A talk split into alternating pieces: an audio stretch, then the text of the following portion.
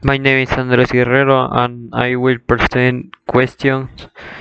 What I have learned so far are the vocabularies of irregular, negative, positive, verb reviews, conjugations.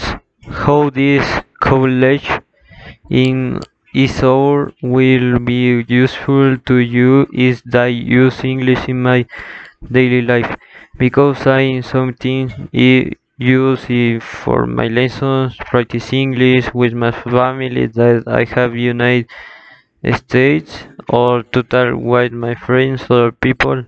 Why is English important in your life?